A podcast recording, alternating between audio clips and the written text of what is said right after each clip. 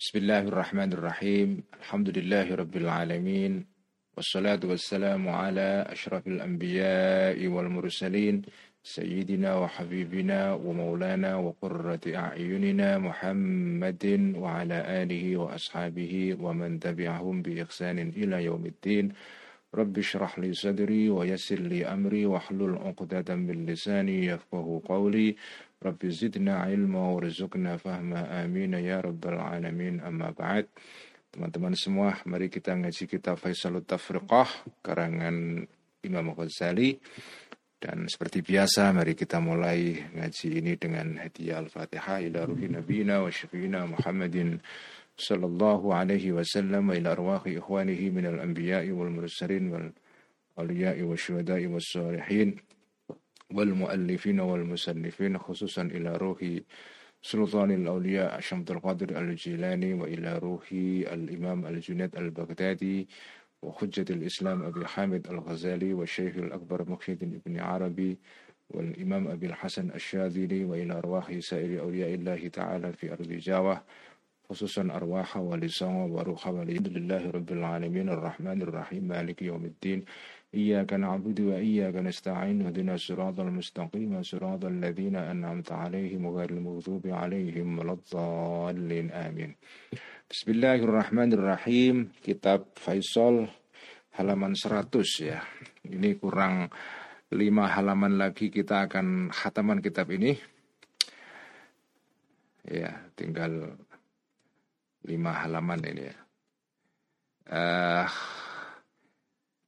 kitab Faisal halaman 100 ya. Bismillahirrahmanirrahim. Qala al-muallif rahimahullahu taala wa nafa'ana bihi wa bi 'ulumihi fid dharain amin rabbi yassir wa'in. Bismillahirrahmanirrahim. Faslun fi bayani sa'ati rahmatillahi azza wa jalla. Faslun ay hadha faslun ini adalah fasal fi bayani saati rahmatillahi azza wa jalla tentang keterangan mengenai luasnya rahmat atau kasih sayangnya Allah azza wa jalla. Ini fi bayani kalimat fi bayani saati rahmatillahi taala atau rahmatillahi azza wa jalla ini bukan dari Imam Ghazali tapi ini apa ya judul yang diberikan oleh muhakkik atau editor kitab ini ya sekedar untuk memberikan penjelasan mengenai apa isi dari pasal ini. La'alla taqulu kita sudah menyelesaikan pembahasan yang cukup panjang lebar mengenai uh, iman orang-orang awam. Ya, pada bagian yang lalu kita membaca, mempelajari uh, pembelaan Al-Ghazali terhadap imannya orang-orang awam yang mungkin bagi sebagian kalangan cendekiawan, intelektual, para ahli teologi dianggap iman yang sekedar taklid saja. Tapi di dalam pandangan Al-Ghazali justru iman seperti ini uh, kerap kali lebih kokoh, lebih kuat, lebih mendalam, lebih meresap, lebih menyentuh batin manusia daripada imannya orang-orang yang menggunakan akal saja itu ya. Nah, sekarang kita teruskan mengenai mengenai betapa luasnya rahmat Allah itu sehingga kita tidak boleh mempersempit kasih sayang Allah ini sehingga orang-orang itu dengan mudah lalu kita kafir-kafirkan gitu. Karena mengkafirkan orang itu kan artinya jenengan mempersempit rahmatnya Allah. Rahmat Allah itu luas sekali, tapi oleh jenengan, jenengan persempit hanya gara-gara ada beberapa orang, kelompok, golongan yang punya pemahaman dalam masalah akidah yang berbeda dengan pemahaman jenengan. Lalu jenengan kafirkan.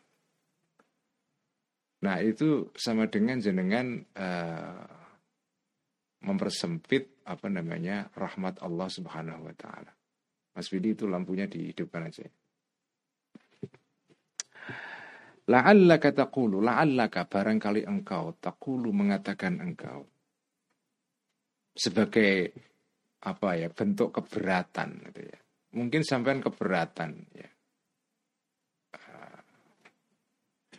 La'allaka taqulu, barangkali mengatakan engkau ya.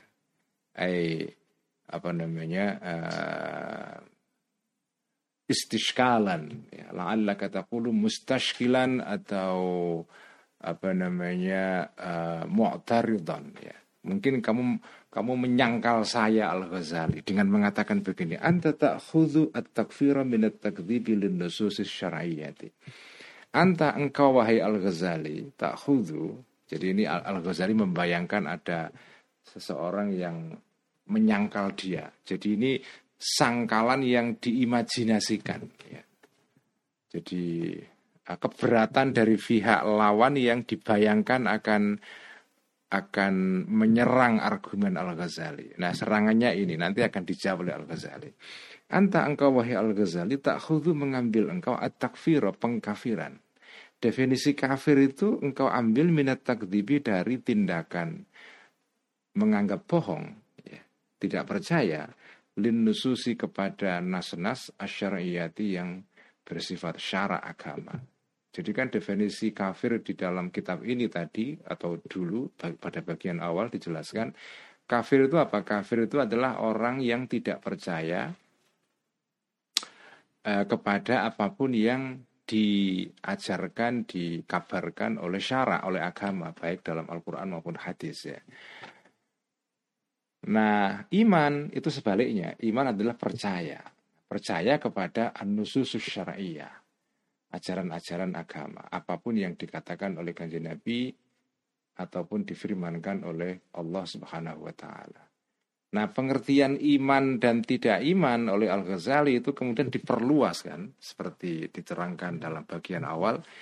Yang disebut dengan percaya itu apa? Percaya itu artinya percaya bahwa sesuatu itu ada bahwa segala hal yang di di apa diajarkan oleh agama dalam Al-Qur'an ataupun hadis itu ada wujudnya. Nah, wujud itu apa? Wujud itu punya lima gradasi, lima tingkatan seperti yang sudah kita pelajari pada bagian awal kitab ini. Artinya, definisi iman di dalam penjelasan Al-Ghazali itu diperluas sehingga sehingga orang yang bisa disebut iman itu inklusif itu ya. Definisi iman itu inklusif, tidak eksklusif. Mencakup banyak kelompok. Tidak hanya kelompok kita saja, tapi juga golongan-golongan yang lain masuk itu. Ya. Kalau pakai bahasanya eh, teman-teman yang terlibat dalam kegiatan apa dialog antar agama ya itu ada istilah khusus untuk hal ini jadi ekumenis ekumenis. Ekumenis artinya ya inklusif kira-kira mencakup banyak kelompok, banyak golongan, tidak sempit, diperluas itu. Jadi kamu dengan definisi seperti ini memperluas definisi iman dan kafir itu. Sementara wasyari'u dan agama, yaitu artinya kanji Nabi Salawatullahi alaihi wasallamu Huwa syari ini adalah pihak orang dayyaqa yang mempersempit alladhi ar-rahmata terhadap rahmatnya Allah alal khalqi terhadap manusia dunal mutakallimi bukan orang yang ahli kalam seperti Al-Ghazali ini. Idqala karena berkata bersabda kajian Nabi alaihi salam dalam sebuah hadis Kanjeng Nabi bersabda, Yaqulullahu ta'ala li Adam yaumal qiyamati. Yaqulu akan berkata Allahu Allah Ta'ala li Adam kepada Nabi Adam. Yaumal qiyamati pada hari kiamat besok. Apa kata Allah? Ya Adam, wahai Adam. Akhrij, keluarkanlah engkau. Min zuriyatika dari keturunan kamu, anak keturunan kamu, wahai Adam keluarkanlah, ambillah ya. Ba'than nari para duta-duta neraka. Ya, utusan-utusan neraka. Al-ba'thu di sini masdar tapi bimakna al-maf'ul ya. Al-ba'thu ayil mab'uth ya. Dalam bahasa Arab itu banyak itu e, kalimat atau kata dalam bentuk masdar tapi maknanya maf'ul. Ya. Jadi Misalnya al-ba'thu ayil mab'uth. Ba'thun itu masdar, maksudnya kata benda, tapi maksudnya adalah maf'ul, ya, objek. Contoh yang lain adalah uh, atilbu ayil matlub ya.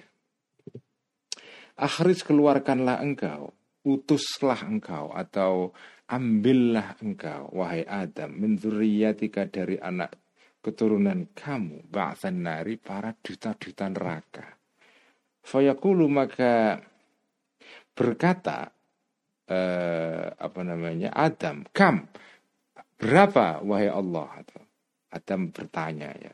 Fayaqulu maka menjawab Allah Ta'ala Allah Ta'ala Min kulli alfin tis'ami'atin wa tis'atan wa tis'ina. Min kulli alfin dari setiap seribu orang. Kamu ambil duta neraka itu tis'ami'atin 900 wa tis'atan wa tis'ina dan dan wati saatan watisnya dan 99. Jadi setiap seribu orang 999 itu jadi duta neraka. Jadi ini ini ini sangkalan atau atau apa namanya uh, kritik ya sangkalan atau apa namanya uh, iskal ya penolakan dari lawannya Al Ghazali. Kamu mer, kamu memperluas definisi iman, sementara Allah sendiri kok yang kanjeng Nabi sendiri yang mempersempit uh, definisi iman itu yang masuk surga itu sedikit. Buktinya ada hadis yang mengatakan bahwa dari serib, setiap seribu anak cucu Adam itu 999 di antara mereka adalah utusan neraka, ba'thun nar. Artinya apa? Yang masuk surga itu sedikit sekali, cuma satu. Dari setiap seribu cuma satu. Waqala dan juga bersabda kanjeng Nabi alaihi salam sataftariku ummati ala nayyifin wa sab'ina firqatan.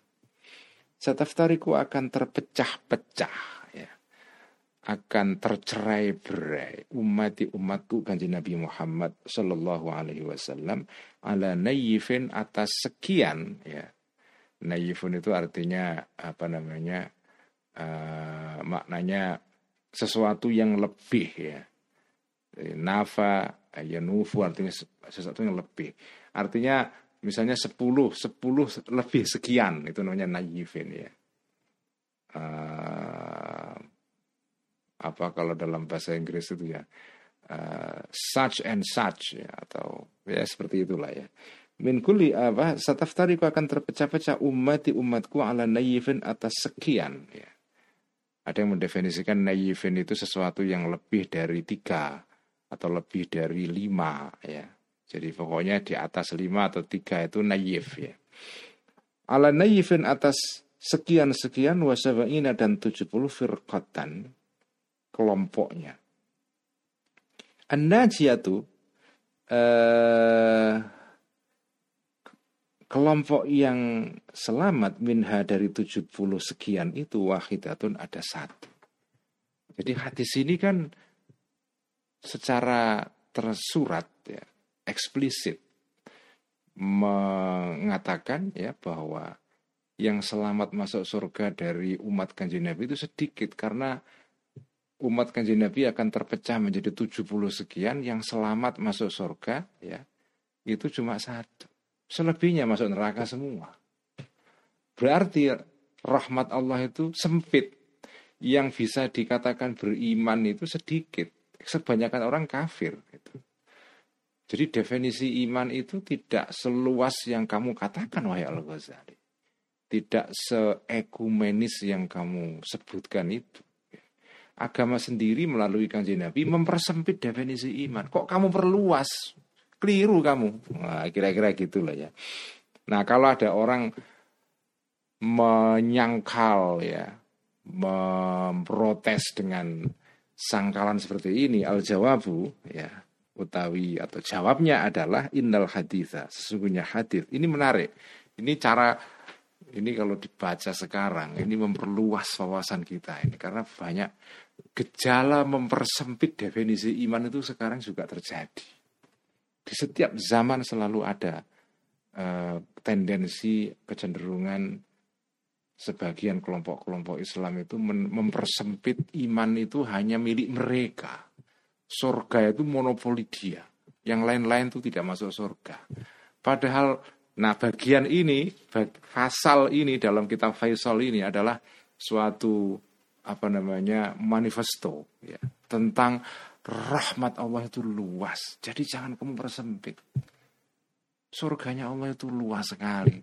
Kalau kamu tok yang masuk surga itu sempit sekali itu surganya gung liwung nanti itu apa kosong cuma sedikit yang masuk surga itu padahal surga itu luas sekali itu nanti kalau dianalogikan dengan keadaan sekarang ya kayak seminar diadakan di ruangan di hall yang gede sekali yang datang sedikit kan tidak seru itu. Kan tidak seru itu. Ya kalau kalau gedungnya gede ya yang datang harus banyak. Rahmat Allah itu luas jadi yang masuk surga harus banyak. Kalau enggak enggak seru surganya sepi itu. Al jawabu jawabnya adalah innal hadith sesungguhnya hadis al awwala yang pertama yaitu tadi itu wahai Adam yaitu setiap seribu keturunan Nabi Adam 999 di antaranya itu menjadi duta neraka. Nah, maknanya apa? Sohihun. Hadis yang pertama ini sohihun sohih. Benar ya. Maknanya benar. Maknanya benar. Dan hadis itu hadis soh, soh, sohih itu mutafang alaih karena diriwayatkan oleh Bukhari Muslim ya. Maknanya benar walakin. Walakin laisa. Walakin tetapi laisa tidak ada. Al ma'niyu bihi yang dimaksudkan. Annahum sesungguhnya tadi itu 999 orang dari seribu itu kufarun adalah orang-orang kafir ya. Yuhalladuna yang akan dilanggengkan di neraka ya. masuk neraka selama-lamanya. Bal annahum Sebaliknya yang dimaksud adalah annahum sesungguhnya mereka tadi itu 999 yadkhuluna akan masuk annara neraka wa yu'raduna dan di pentoke kalau bahasa pesantrennya itu dipentoke dipentoke itu maksudnya diperlihatkan. Uh, wa yu'raduna dan diperlihatkan atau dimasukkan ya diperlihatkan mereka-mereka ini alaiha terhadap anar wa yutrakuna dan dibiarkan mereka ini fiha di dalam neraka biqadri ma taqtadhihi sekedar atau sesuai dengan sesuatu taqtadhi yang menuntut hi kepada ma dzunubuhum dosa-dosanya orang-orang 999 tadi itu. Wa ma'asihim dan maksiat-maksiatnya mereka Wal maksumu dan orang yang dijaga ya, minal maasi dari segala maksiat, orang yang tidak maksiat sama sekali. Itu kan sedikit ya. Layakunu tidak ada fil alfi dalam seribu itu illa wahidan kecuali satu saja. Sebagian besar orang itu berdosa. Karena itu mereka harus menanggung karma atau akibat dari pekerjaannya. Tapi itu tidak berarti mereka akan masuk neraka selama-lamanya pada satu titik nanti akan diselamatkan setelah selesai dibersihkan di neraka masuk surga. Jadi arti hadis tadi itu itu. Iman tetap iman cuma karena dia berdosa, dia dibersihkan dulu di neraka sebelum masuk surga. Walidzalika karena itulah karena karena apa namanya uh, wal ma'sumu minal ma'asi tadi itu ya aikillatul uh, maksum itu qala berfirman Allah taala wa in minkum illa warituha wa in minkum dan tidak ada uh, di antara kalian. Ini innya innafiyah ya. Ay wa ma minkum illa warituha kecuali akan masuk ha terhadap uh, apa namanya neraka. Semua orang akan melewati proses neraka dulu. Karena tidak ada orang yang selama hidupnya tidak berdosa itu. Setiap orang akan melalui proses pencucian sebelum masuk surga, dicuci dulu. Proses purgatorio kalau bahasa Inggrisnya itu. Bukan bahasa Inggris itu bahasa bahasa Itali itu ya, purgatorio. Tumma ba'atun nari. Kemudian istilah ba'atun nari itu, duta-duta neraka itu artinya artinya apa sih? Ibaratun adalah ungkapan. Aman dari orang istaujaba yang berhak orang ini annaro neraka bidunubi karena dosa-dosanya man tadi itu. Ya. Orang yang karena berdosa jadi ya harus dihukum dulu. Tapi ini hukuman tidak selama-lamanya. Wajah juzu dan boleh jadi an yusrofu di di apa namanya dihindarkan ya, dibelokkan orang-orang ini antori nama dari jalan jahanam tidak masuk neraka. Mungkin jadi mereka ini berdosa tapi kemudian tidak jadi masuk neraka karena bisyafaati lantaran karena syafaat pertolongan kanjeng Nabi atau para orang-orang soleh kama sebagaimana sesuatu waradat yang datang bi dengan ma'al akhbaru hadis-hadis ya. Jadi orang itu bisa berdosa tapi tidak melalui proses tadi itu pencucian di neraka langsung masuk surga. Berkata apa? Pertolongan. Syafaat itu namanya pertolongan itu. Itu itu makna hadis pertama. Watashhadu dan menyaksikan dan membuktikan mensaksikan al-akhbaru. Banyak hadis-hadis al-kathiratu yang banyak ad-dallatu yang menunjukkan ala sa'atir rahmati terhadap luasnya kasih sayang Allah. Wahia dan hadis-hadis ini aksaru lebih banyak min antukhso ketimbang dihitung. Hadis-hadis itu tak terhitung maksudnya. Faminha, maka salah satu dari hadis-hadis itu adalah ma hadis. Ruwiya yang diriwayatkan ma, ma atau hadis ini an Aisyah dari Siti Aisyah istri kanjeng Nabi radhiyallahu anha annaha sesungguhnya Aisyah qalat berkata Siti Aisyah ceritalah kira-kira Siti Aisyah pernah cerita suatu hari Faqitun nabiyya kehilangan aku an nabiyya kanjeng Nabi Shallallahu Alaihi Wasallam zata lailatin suatu malam. Pada suatu malam kajian Nabi itu pergi dari samping saya. Tiba-tiba ketika saya bangun tidak ada. Lalu Siti Aisyah ya karena istri yang sangat apa ya sangat apa namanya eh, cinta kanjeng Nabi dan uh, apa namanya jealous apa jealous itu. Uh, apa namanya jealous itu cemburu kepada kanjeng Nabi itu. Jadi dicari itu faftago itu maka mencari aku hu kepada kanjeng Nabi faizan dumadaan ujuk-ujuk huwa kanjeng Nabi itu fi masyarabatin di eh, apa namanya di sebuah ruangan. Fi masyarabatin di dalam sebuah ruangan yusoli dalam keadaan sholat kanjeng Nabi. Itu maka melihat aku ala ra'si di atas kepalanya kanjeng Nabi anwaron cahaya-cahaya salah satu yang tiga di atas kepala kanjeng Nabi itu ada tiga sinar. Semacam halo. Halo itu sinar yang mengelilingi kepala itu. Falam makodo maka ketika menuntaskan menyelesaikan kanjeng Nabi salatahu salatnya kanjeng Nabi kala berkata kanjeng Nabi mahyam. Ya. Uh, mahyam ini apa ungkapan untuk bertanya. Mahyam maknanya itu apa ya? Apakah keadaanmu? Ya sebetulnya bisa maknanya siapa kamu? Ya. Man hadi man siapa hadi ini? Ini siapa? Di situ kok ada orang di gelap-gelap itu ya. Di kegelapan ada sosok ada siluet itu. Siapa kamu? Kultu mengatakan menjawab aku Aisyah. Anak aku Aisyah itu adalah Aisyah ya Rasulullah ya Rasulullah. Kala kemudian bertanya kan Nabi, Ra'aitil anwar salasata? Ra'aiti. Apakah melihat engkau al-anwar cahaya-cahaya? As-salasata yang tiga tadi itu. Kamu tadi lihat tiga cahaya di atas kepalaku. Kultu menjawab aku Siti Aisyah. Naam, iya. Ya Rasulullah, ya Rasulullah. Fakola maka menerangkan kajian. Inna atiyan atani min Rabbi. Inna atiyan. Sesungguhnya seseorang yang datang ada malaikat atau yang datang ati ati yang tadi itu ni kepada aku min rabbi dari Tuhanku. Ada utusan dari Gusti Allah uh, diutus menemui aku dalam bentuk cahaya tadi itu.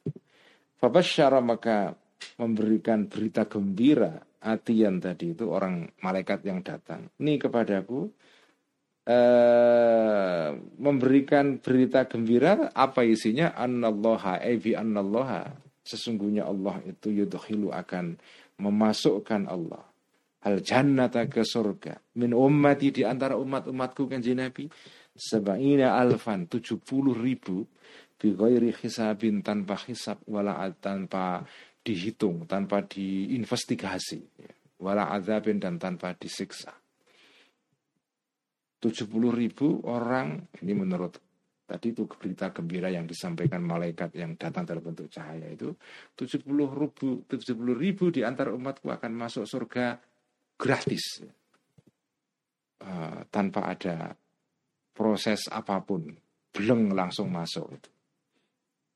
Itu cahaya pertama. Humma ata kemudian datang nih kepadaku atau ata kemudian datang seorang yang datang atian tadi itu. Finuri ini kepadaku finuri di dalam cahaya asani yang kedua. Atau ata kemudian datang ini kepadaku finuri sani dalam bentuk cahaya kedua. Atin seseorang yang datang malaikat maksudnya min rabbi dari Tuhanku. Fabasyar maka memberikan berita gembira atin tadi itu. Ini kepadaku annallah sesungguhnya Allah yudhilu akan memasukkan Allah min ummati dari umatku. Maka kulli wahidin. Di tempat atau atas nama ya setiap masing-masing minas sab'ina dari 70 alfan ribu tadi itu sab'ina alfan 70 ribu bighairi hisabin tanpa hisab wala azabin dan tanpa siksaan. Jadi dari 70 ribu umat kanjeng Nabi yang masuk surga langsung itu setiap satu yang masuk dari 70 ribu itu ada 70 ribu lagi jadi setiap satu dari 70 ribu yang pertama ada 70 ribu yang masuk juga ke surga tanpa hisab dan tanpa azab. Artinya apa? Kalau 70 ribu kali 70 ribu itu berapa? Berapa itu? 70 ribu kali 70 ribu 49 juta. Betul ya? 79 juta. 49 sorry, 49 juta. Ya, ya. Karena 70 ribu kali 70 ribu. Nah nanti cahaya yang ketiga di antara masing-masing satu di antara 49 juta itu ada satu malaikat ada apa namanya 70 ribu lagi yang masuk surga gratis. Artinya apa? 49 juta kali 70 ribu. Nah, berapa itu? Nah, itu itu jadi itulah total jumlah mas umat kanjeng Nabi yang masuk surga tanpa melalui proses apa-apa. Ya, belum langsung masuk itu ya. Sumata kemudian datang ini kepadaku fenuri di dalam bentuk cahaya asalifi yang ketiga atin seseorang malaikat yang datang min Rabbi dari Tuhanku Bapak syarah maka memberikan berita gembira ini kepadaku atin tadi itu Allah sesungguhnya Allah yudhilu akan memasukkan Allah min ummati dari antara umatku maka aku liwahidin di tempat setiap orang minas sabaina alfan dari 70 ribu al mudhaafati yang dilipatkan tadi itu yang tujuh, yang 49 juta tadi itu sabaina alfan 70 ribu bighairi 70 ribu orang ya hisabin wala azabin tanpa hisab dan azab jadi 7 49 juta kali 70 ribu lagi. Jadi artinya apa? Banyak yang masuk surga itu tidak hanya kelompok kamu saja gitu loh ya. Fakultu maka berkata aku bertanya aku Aisyah maksudnya ya Rasulullah ya Rasulullah la tablughu hadza ummatuka la tablughu tidak sampai hadza jumlah ini ummatuka umatmu umat kamu yang jadi Siti Aisyah mungkin tidak tahu apa yang terjadi di kemudian hari ya. Dikira perkembangan umat Islam itu ya seperti pada zaman itu ya sedikit ya lamban itu ya. Umat kamu itu nggak akan sampai seperti itu, wahai Muhammad, wahai kanjeng Nabi itu. Kala maka menjawab kanjeng Nabi, yukammaluna lakum minal a'rabi man la yasumu wa la yusalli. Yukammaluna disempurnakan lakum bagi kalian. Memang kalau jumlahnya orang Islam sendiri nggak sampai segitu, tapi ditambahkan kekurangannya itu diambilkan. Minal Arabi dari orang-orang Badui, ya. Mereka yang sudah masuk Islam, tapi masuk Islamnya itu akhir-akhir ketika Islam sudah menang itu ya, sudah uh, selesai penaklukan Mekah, Islam menang secara politik, lalu orang-orang akhirnya merasa kalau nggak masuk Islam nggak nggak kumanan nggak kebagian akhirnya masuk Islam. Karena pertimbangan sosial politik bukan karena memang ya ikhlas menerima ajaran Islam. Karena ada orang yang masuk Islam karena hal seperti itu karena tekanan politik kan. Nah orang-orang Arab seperti itu itu banyak ketika itu. Mereka ini man ya orang-orang ya eh, apa namanya? Man yaitu orang ya. Jadi ini badal dari al Arab man yaitu orang la yasumu. Yang tidak puasa orang ini wala yusolli dan tidak sholat orang ini. Karena orang-orang Arab Badui yang masuk Islam itu alasannya karena faktor politik ya mereka masuk Islam itu ya Islam KTP saja abangan lah kalau dalam bahasa kita ya nggak sholat nggak puasa nah mereka ini di diambil juga untuk melengkapi tadi itu 70 ribu kali 70 ribu kali 70 ribu lagi tadi itu. Kalau jumlah orang Islamnya yang santri mungkin nggak sampai segitu, tapi diambilkan kekurangannya dari orang-orang abangan itu yang nggak pernah sholat, nggak pernah puasa itu. Betapa luasnya nikmat Allah itu ya orang-orang nggak sholat, nggak puasa masuk surga juga itu. Ya, tapi ini jangan dijadikan dalil lah, nggak usah puasa, nggak usah sholat lah, nanti kan barangkali masuk dalam uh, golongan ini. Ya, jangan begitu ya. Ini hadis ini hanya menunjukkan tentang Allah itu rahmatnya luas. Fahadha maka hadis ini wa amthalu dan yang sejenis hadis ini minal ahbari berupa hadis-hadis ad-dalati yang menunjukkan ala saati rahmati ala saati rahmati terhadap luasnya rahmat Allah. Kasirun itu banyak, tidak hanya ini saja.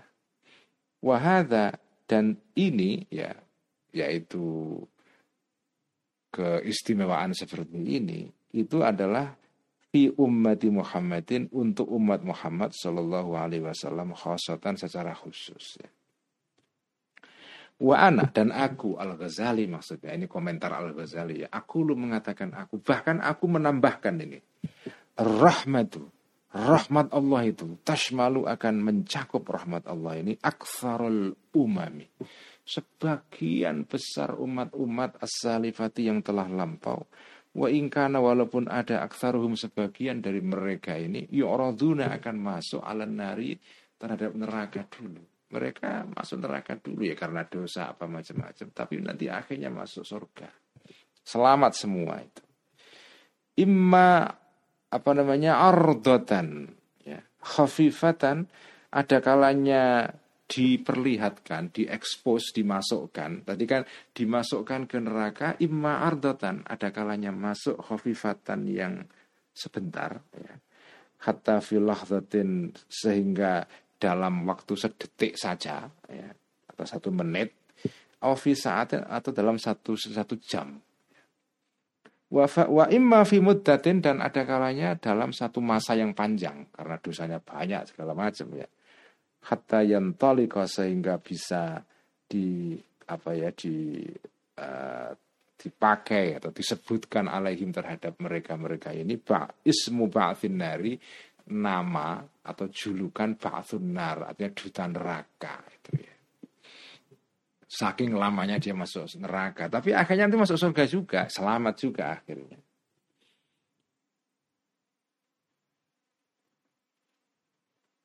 Nah, ini bagian yang paling penting ini dalam kitab Faisal.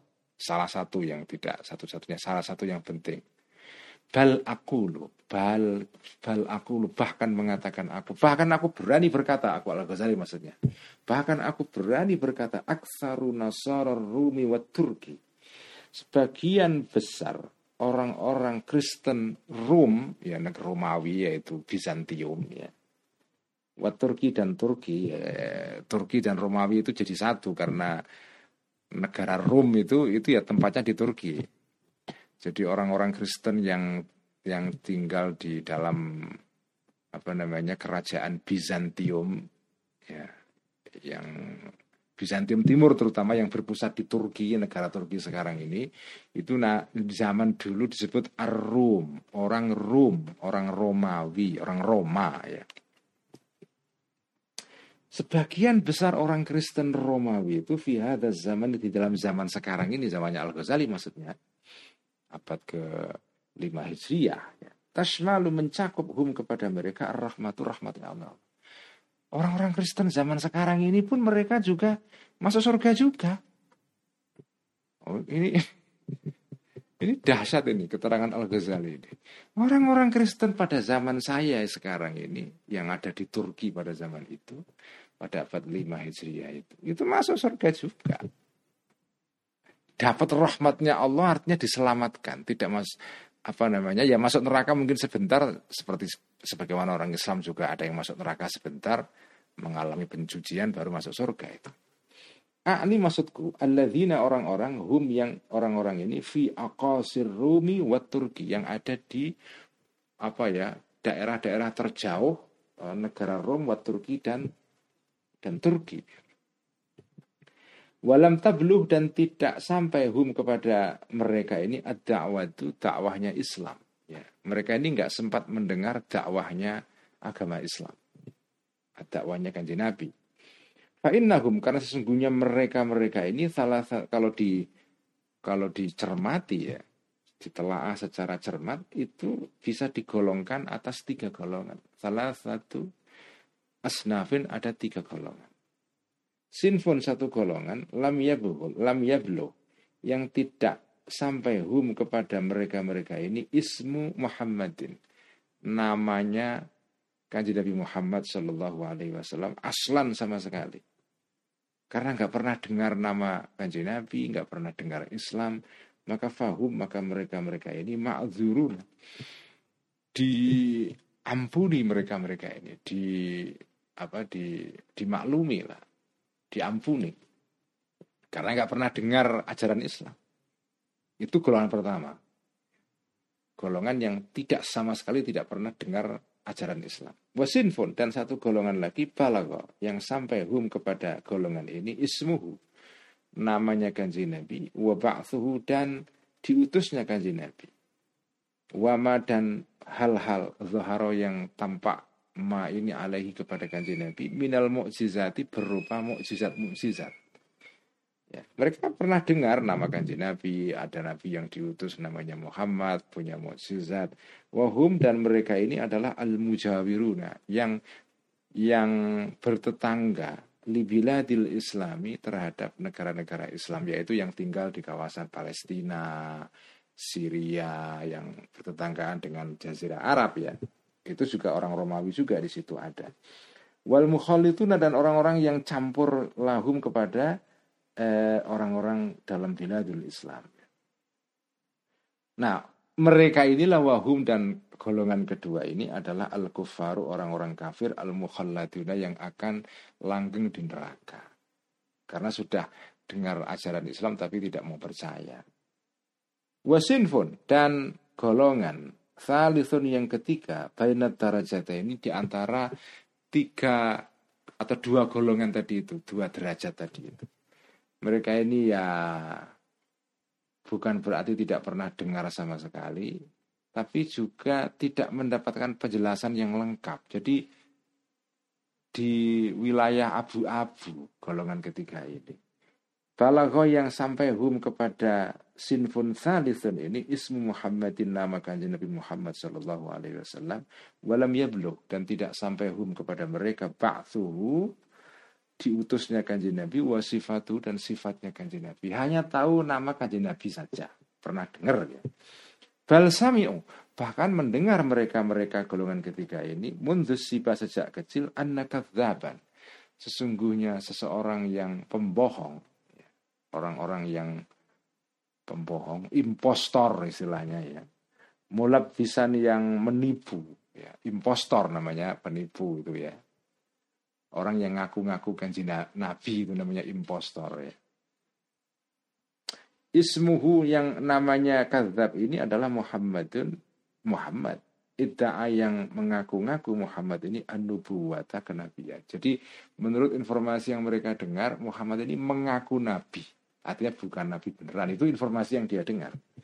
Kama sami'a sebagaimana mendengar Sibianuna anak-anak kecil zaman kita sekarang ini yaitu pada masa Imam Ghazali anak kadzaban sesungguhnya seorang pembohong yang mengaku nabi ya juga ada.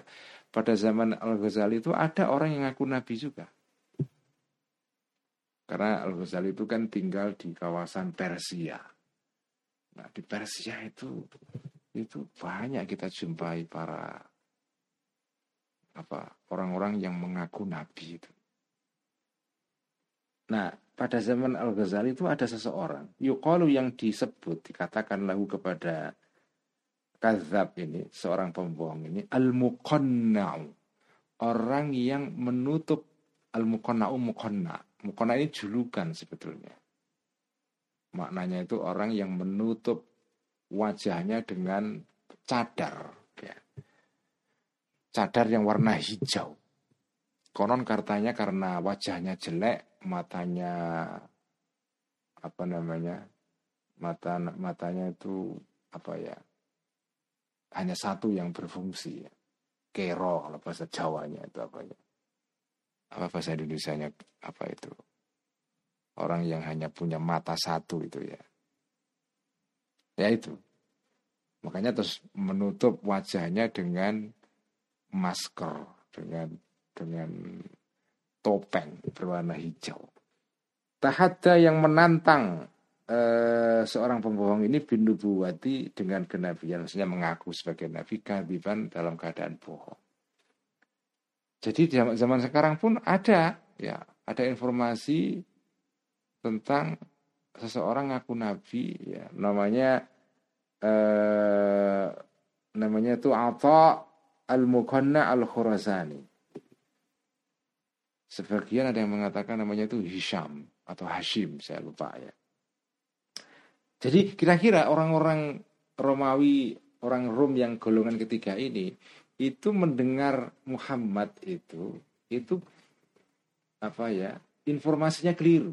Jadi informasinya itu Nabi Muhammad itu ngaku-ngaku Nabi. Sebagaimana pada zaman sekarang orang-orang mendengar info ada seseorang ngaku Nabi namanya Al-Muqanna itu. Nah karena informasinya nggak lengkap, keliru ya mereka nggak beriman. Nah maka orang-orang ini fahaulai maka mereka mereka mereka ini indi bagiku fi makna sinfil awali di dalam maknanya golongan pertama. Artinya apa? Orang-orang ini tidak masuk neraka. Fa'innahum karena sesungguhnya mereka golongan ketiga ini ma'annahum walaupun sesungguhnya mereka ini lam yasma'u tidak mendengar mereka-mereka ini sifat tahu sifatnya kanjeng Nabi. Ya. Nggak pernah dapat informasi yang benar mengenai siapa sih Muhammad itu. Tetapi sami'u mendengar mereka ini didda ausofi lawan dari sifatnya Nabi Muhammad. Artinya apa? Info yang mereka dengar adalah kebalikan.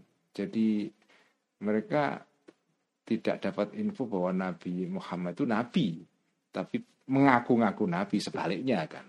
Bohong artinya. Karena infonya begitu wahada dan hal ini yaitu uh, sama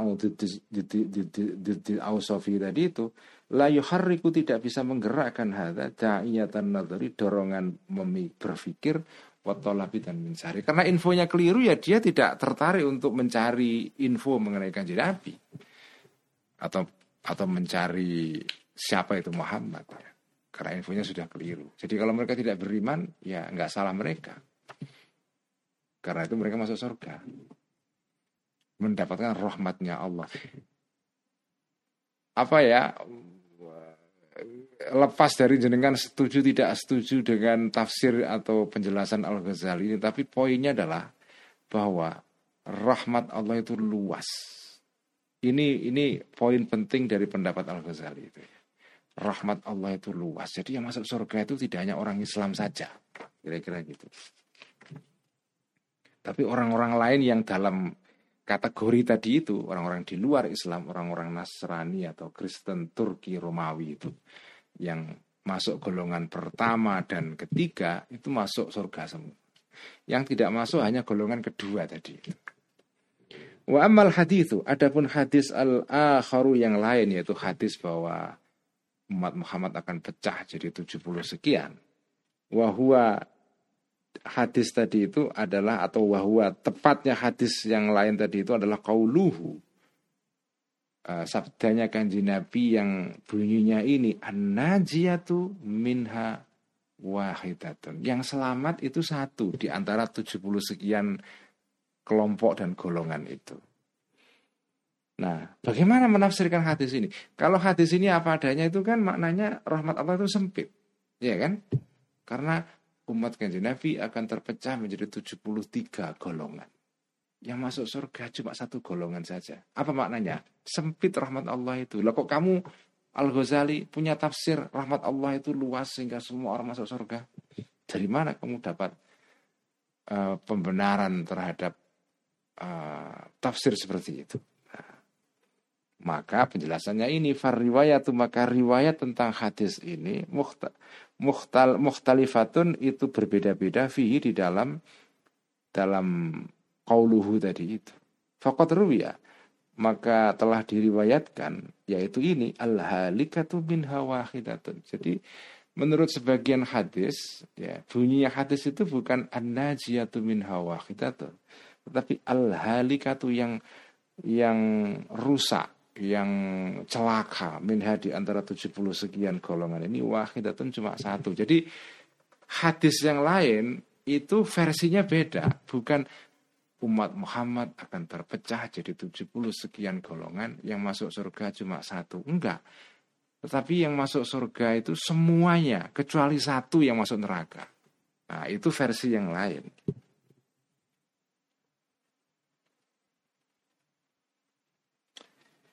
Walakinnal ashharu tetapi memang yang lebih lebih populer tilkar riwayat itu adalah riwayat tadi itu. Yang pertama maksudnya ya al najiyatu min hawa gitu. Tapi ada riwayat yang mengatakan yang lain ya.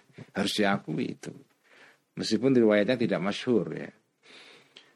Nah, kalaupun hadis itu yang masyhur adalah versi yang pertama, di mana di situ dikatakan bahwa yang masuk surga cuma satu saja, nah, itu maknanya yang selamat itu yang selamat masuk selamat masuk surga satu itu itu selamat di situ artinya apa? Wa makna najiyati.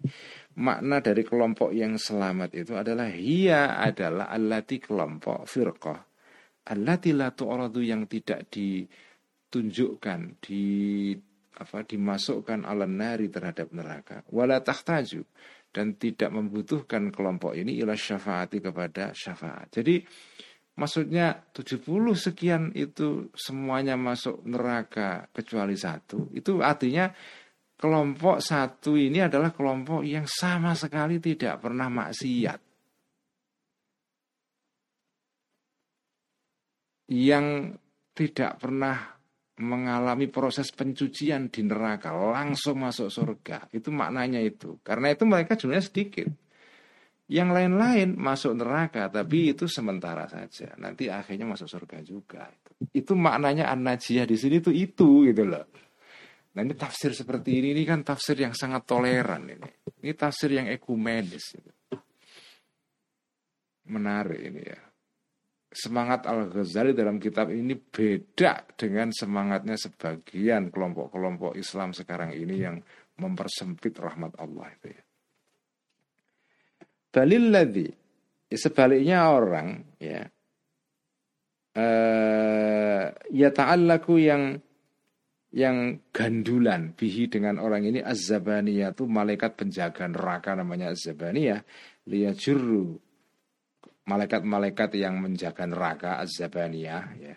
Liyajurru supaya menarik para zabaniyah ini malaikat ini hu kepada alladzini ilan nari kepada apa namanya neraka ya. Falaisa maka tidak ada alladzi tadi itu binajin selamat alal itlaki secara mutlak. Wa inin tuzi'a walaupun diselamatkan di diangkat ya. Alladzi ini bisyafaati dari melalui syafaatnya kanjeng Nabi ya. An makhalibim dari cakar-cakarnya malaikat tadi itu. Selamat masuk. Jadi artinya yang dimaksud dengan an sini itu kelompok yang selamat itu artinya kelompok yang tidak pernah masuk neraka sama sekali. Itu cuma satu. Selebihnya masuk neraka. Jadi mereka ini masuk neraka ya, tidak selamat secara mutlak, tapi selamat secara apa ya sebagian. Jadi masuk neraka dulu baru selamat tidak selamat sama sekali. Kalau yang satu ini kan selamat sama sekali tidak pernah masuk neraka sama sekali. Karena itu jumlahnya sedikit Wafi riwayat dan dalam sebagian riwayat hadisnya itu adalah kulluha semua kelompok-kelompok tadi itu fil jannati di surga illa zanatiqata kecuali orang-orang zindik. Orang-orang Zindik itu orang-orang Persia ya. Yang masih mengikuti agama Persia kuno ya. Mereka ini pura-pura masuk Islam tapi akidahnya masih mengikuti akidah para leluhur mereka ya itu orang-orang Zindik ini. Wahia dan Zanatiko ini firqotun satu firqah ya. Mereka ini orang Islam tapi Islam Zindik itu karena mereka ini masih dipengaruhi oleh kepercayaan lama di Persia. Jadi semuanya masuk surga kecuali kelompok ini saja. Nah, inilah inilah penjelasan atau keterangan dari Al Ghazali tentang hadis-hadis tadi itu. Yang intinya adalah apa namanya eh, orang-orang uh, itu semuanya atau rahmat Allah itu luas sekali, luas sekali. Sekian ngaji kitab Faisal malam ini. Semoga kita mendapatkan pencerahan ya dari keterangan malam ini yang luar biasa bagi saya. Dan mari kita tutup dengan bacaan salawat tibil qulub. اللهم صل على سيدنا محمد طب القلوب ودوائها وعافية الأبدان وشفائها ونور الأبصار وضيائها وعلى آله وصحبه وسلم. اللهم صل على سيدنا محمد طب القلوب ودوائها وعافية الأبدان وشفائها ونور الأبصار وضيائها.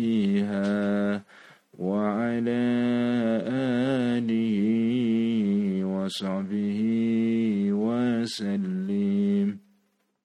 اللهم صل على سيدنا محمد طب القلوب ودوائها.